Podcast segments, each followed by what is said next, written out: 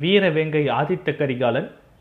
அத்தியாயம் இரண்டு வீரபாண்டியனின் தலை கொண்ட கோப்பரகேசரி. முதலாம் ஆதித்த சோழர் காலத்தில் தொடங்கிய சோழ பாண்டிய பெரும்போர் பராந்தக சோழரின் காலகட்டத்தில் உச்ச நிலையை அடைந்தது. அதில் பராந்தக சோழர் வீர வெற்றி பெற்று அப்போதைய பாண்டிய மன்னன் மூன்றாம் ராஜசிம்ப பாண்டியனை அடித்து விரட்டி மதுரையை கைப்பற்றினார். இதனால் பராந்தகருக்கு மதுராந்தகன் என பட்ட பெயர் கிடைத்தது. ஆனால் பராந்தக சோழரின் இறுதி காலகட்டத்தில் ராஷ்டிரகூடர்கள் தக்கோலம் போர் நடந்து அதில் முடியிலவரசர் ராஜாதித்தர் வீர மரணம் அடைந்துவிட போரில் தோற்று சோழ நாடு பெரும் வீழ்ச்சியை சந்தித்தது. இந்த நேரத்தை சரியாக பயன்படுத்தி கொள்ள வேண்டும் என்ற பராந்தக சோழரால் தோற்கடிக்கப்பட்ட ராஜசிம்ம பாண்டியனின் மகன் வீரபாண்டியன் புதிதாக எழுச்சி பெற்று சோழர்களை தாக்கி மதுரையை மீட்டான். மேலும் சோழர்கள் கைப்பற்றிய நிறைய இடங்களை போர் செய்து கைப்பற்றி கொண்டு தன்னாட்சி செய்தான். சோழர்களை வெற்றி கொண்டதால் வீரபாண்டியனுக்கு சோழாந்தகன் பாண்டிய மார்த்தாண்டன் வீர கேரளன் என பட்டப்பெயரும் கிடைத்தது.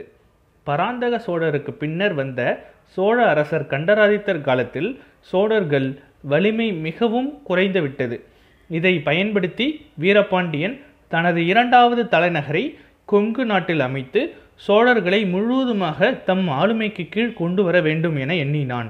இந்த எண்ணத்தில் விளைவாக போரும் உண்டது. இந்த போரில் சோழர் படையை தலைமை தாங்கியவர் முதலாம் பராந்தக சோழரின் மூன்றாவது மகன் உத்தமசிலியன் சென்றார். ஆனால் முதல் சேவூர் போர்க்களத்தில் வீரபாண்டியன் பெரும் பலத்தோடு இருந்தான். சோழ படைகளை எளிதாக தடுத்து நிறுத்தினான்.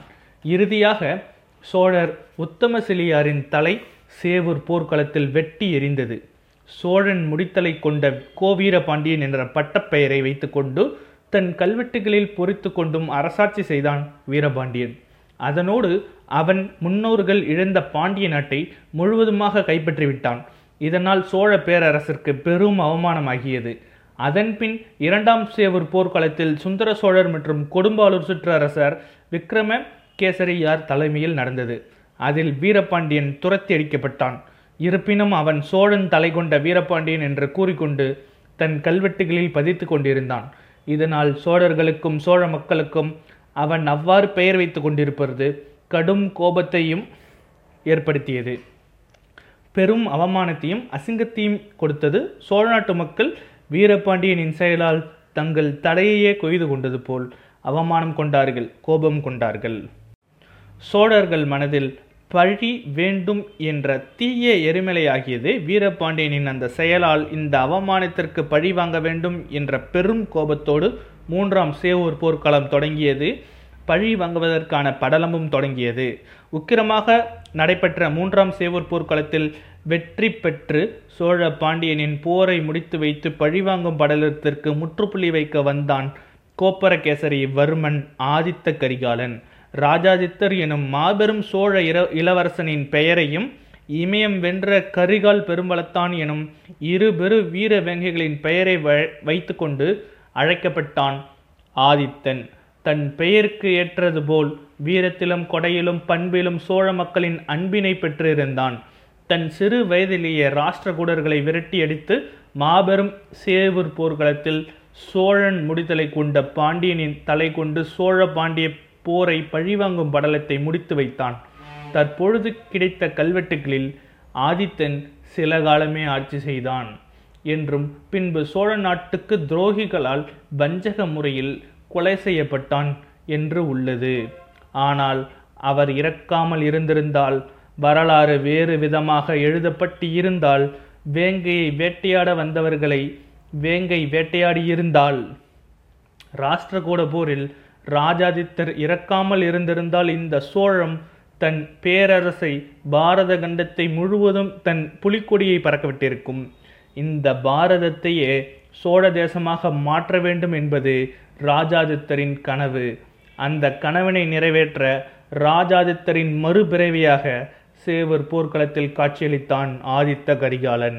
ஆதித்தனை கண்ட சோழ வீரர்கள் அனைவரும் தங்கள் வாள்களை மேல் நோக்கி உயர்த்தி எம் புலிக்கொடி வேந்தே வீரபாண்டியன் தலை கொண்ட கோப்பெரும் கேசரி வருமரே என முழக்கமிட்டு ஆரவாரித்தனர். ஆதித்தன் தன் கையில் வீரபாண்டியனின் தலையை பிடித்தவாறு நிலைத்தனை பார்த்து பெருமூச்சு வாங்கி கொண்டிருந்தான். வெளிவரும் மூச்சுக்காற்றில் வெப்பமும் அதிலிருந்த கோபமும் இன்னும் எத்தனை வீரபாண்டியன் வந்தாலும் அவர்களை வேட்டையாடும் வெறியை கொண்டிருந்தது. ஆனால் அந்த கோபமும் வெறியும் அடங்கிய பாடில்லை. குருதி குடி குடித்த வேங்கையான ஆதித்தன் வீரபாண்டியன் தலையை எடுத்துக்கொண்டு தஞ்சை செல்லும் வழி நோக்கி நடக்கத் தொடங்கினான். இதை கண்ட அனைவரும் வியப்பாக இருந்தது. கரிகாலர் என்ன செய்கிறார் என்று குழம்பி பார்த்தார்கள் சோழ வீரர்கள். உடனடியாக அவரை பின்தொடர்ந்த வந்தியத்தேவன் ஆதித்தரே தலையை எங்களிடம் கொடுங்கள் நாங்கள் அடக்கம் செய்துவிட்டு வருகிறோம். நீங்கள் உங்கள் பட்டத்து யானை மாமல்லன் மேல் ஏறிக்கொண்டு தஞ்சையை நோக்கி புறப்படுங்கள். வேண்டாம் வந்தியத்தேவா நான் வீரபாண்டியனின் தலையை நானே கொண்டு வருகிறேன்.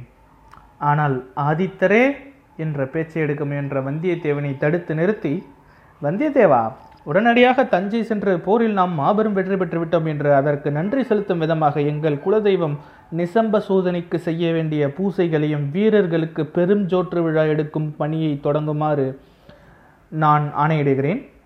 நான் தஞ்சையை நோக்கி வீரபாண்டியனின் தலையோடு நடந்தே வருகிறேன் என்று அங்கிருக்கும் அனைத்து சோழ மக்களுக்கும் பறையெடுத்து தெரிவிக்க வேண்டும் என்று நான் கட்டளையிட்டேன் என நம் தஞ்சை கோட்டையின் முதன்மை தலைவர் பெரிய பழுவேட்டையரிடம் சென்று கூறு வந்தியத்தேவா அப்படியானால் ஆதித்தரே தாங்கள் வீரபாண்டியனின் தலையை எடுத்துக்கொண்டு தஞ்சை வரை நடந்தே வரப்போகிறீர்களா? என்று கண்களின் வியப்பு மிஞ்ச கேட்டான் வந்தியத்தேவன். ஆம் வந்தியத்தேவா எதற்கு இந்த வியப்பு? என்று ஆதித்த கரிகாலன் ஆமோதித்தான். சற்று தயங்கியவாறே வந்தியத்தேவன் ஆதித்தரே தாங்கள் ஏன் இவ்வாறு செய்ய வேண்டும்? நாம் தான் போரில் வென்று விட்டோமே. இந்த வீரபாண்டியனின் தலையை எடுத்துக்கொண்டு தஞ்சையை நோக்கி செல்வதில் என்ன பயன்? வந்தியத்தேவனை சுட்டெருக்கும் விழிகளால் நோக்கிய ஆதித்தன் என்ன கூறுகிறாய் வந்தியத்தேவா? மற்றவர்களுக்கு இது வெறும் உடமில்லாத தலை ஆனால் எனக்கு அவ்வாறு இல்லை. என் பெரிய தாத்தா உத்தம சிலியாரின் தலையை இதே சேவூர் போர்க்களத்தில் வெட்டி பந்து போல் உருட்டி விளையாடிய இவனது தலையை சும்மா விட போவதாக இல்லை. என் தாத்தனை கொன்றிருக்கிறான். அது மட்டுமில்லாமல் சோழன் முடித்தலை கொண்ட வீரபாண்டியன் என பட்டம் வைத்துக்கொண்டு கல்வெட்டுகளிலும் பொறுத்து கொண்டான்.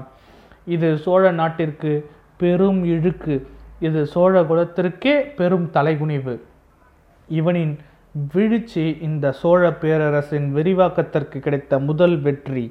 அது மட்டுமின்றி இவன் நம்மை வீழ்த்த பாண்டிய படைகளோடு மட்டும் வரவில்லை சிங்கள படைகளோடும் சேர்ந்து வந்திருக்கிறான். இங்கே ஆனால் அதில் நிறைய சிங்கள படைகள் அழிந்து விட்டது சில வீரர்கள் தப்பித்து ஓடிவிட்டார்கள்.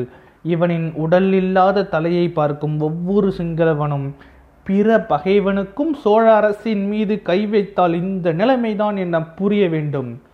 எது இப்பொழுது சிங்கள் சிங்களர்கள் வந்தார்களோ அப்பொழுதே நாம் சிங்களர்களையும் கொன்று உள்ளோனோ?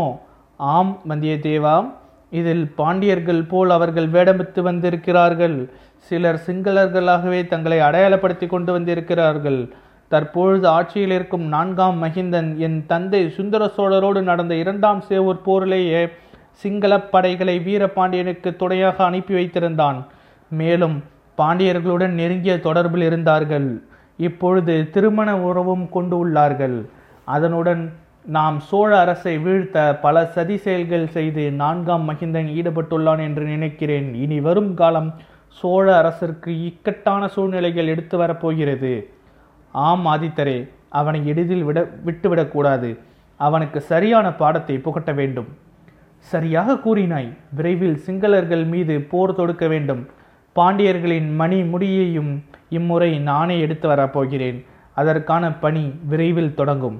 இதை பற்றியும் நீ பெரிய பழுவேட்டையரிடம் கூற வேண்டும் என்று தன் வார்த்தைகளில் தீராத கோபம் அனல் பறக்க கூறினான் ஆதித்த கரிகாலன். ஒரு போர் முடிந்த உடனே அடுத்த போர் தொடுப்பது பற்றி பேசுகிறாரே என்று வியந்து போன வந்தியத்தேவன் அதற்கு மேல் எதுவும் பேசாமல் ஆதித்தன் சொன்னதற்கு தலையாட்டி கொண்டு மட்டும் இருந்தான். ஆதித்தன் தற்பொழுது முன்பு போல் அமைதியாக இல்லை.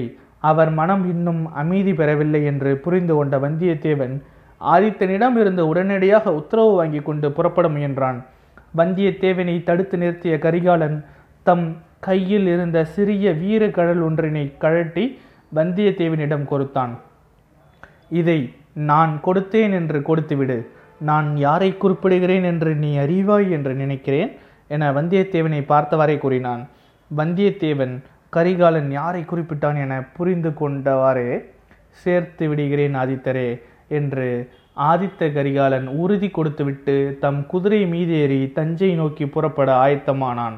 அப்பொழுது சில பாண்டிய நாட்டு வீரர்கள் இறந்து கிடந்த வீரபாண்டியனின் தலையில்லாத உடலை சுற்றி கொண்டு நின்று கொண்டிருந்தார்கள். அவர்களது கண்ணில் நீர் வடிந்து கொண்டே இருந்தது. ஏதோ கொடுத்த வாக்கை காப்பாற்ற முடியாமல் தவறு செய்துவிட்டது போல அவர்களது முகம் மாபெரும் வருத்தத்தை வெளிப்படுத்தியது. இறுதியாக முப்பது வீரர்களுக்கு மேல் வீரபாண்டியனின் உடலை சுற்றி இருந்தவர்கள் அனைவரும் வீரபாண்டியனை பார்த்தவாறு வட்டமாக மண்டியிட்டு கொண்டார்கள்.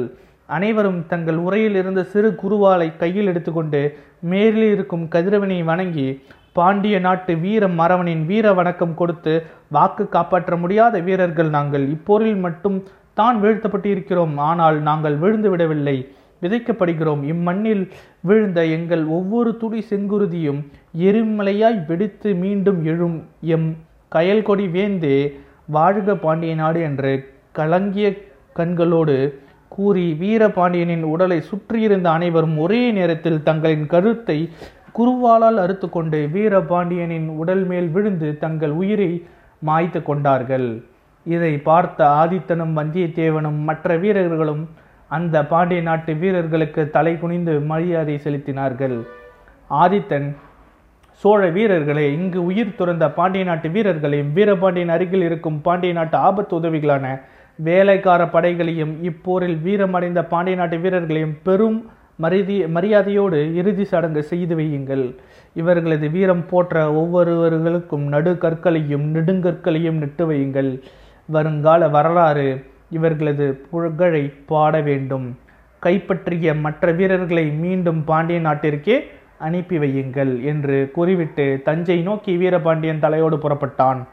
ஆதித்த கரிகாலன் பின்னால் அவனது பட்டத்து யானை மாமல்லன் பெரும் சட்ட சத்தத்தோடு ஆதித்தனின் வெற்றியை கூறியபடி தன் துதிக்கையால் பேரொலி எழுப்பிக் கொண்டு அவனை பின்தொடர்ந்து அதன் பின் வீரபாண்டியன் தலை கொண்ட பூதி விக்ரமகேசரியார் வெற்றி நடை விட அவருக்கு பின் மற்ற சோழ படைகள் அனைத்தும் தங்கள் கேடயத்தையும் வாள்களையும் வேல்களையும் தட்டி பெரும் இரைச்சலை ஏற்படுத்தி பாணர்கள் பறையர்கள் தங்கள் குல இசையை வாசிக்க வானம் அதிர்ந்து வீழும் பேரொளி எழுந்தது.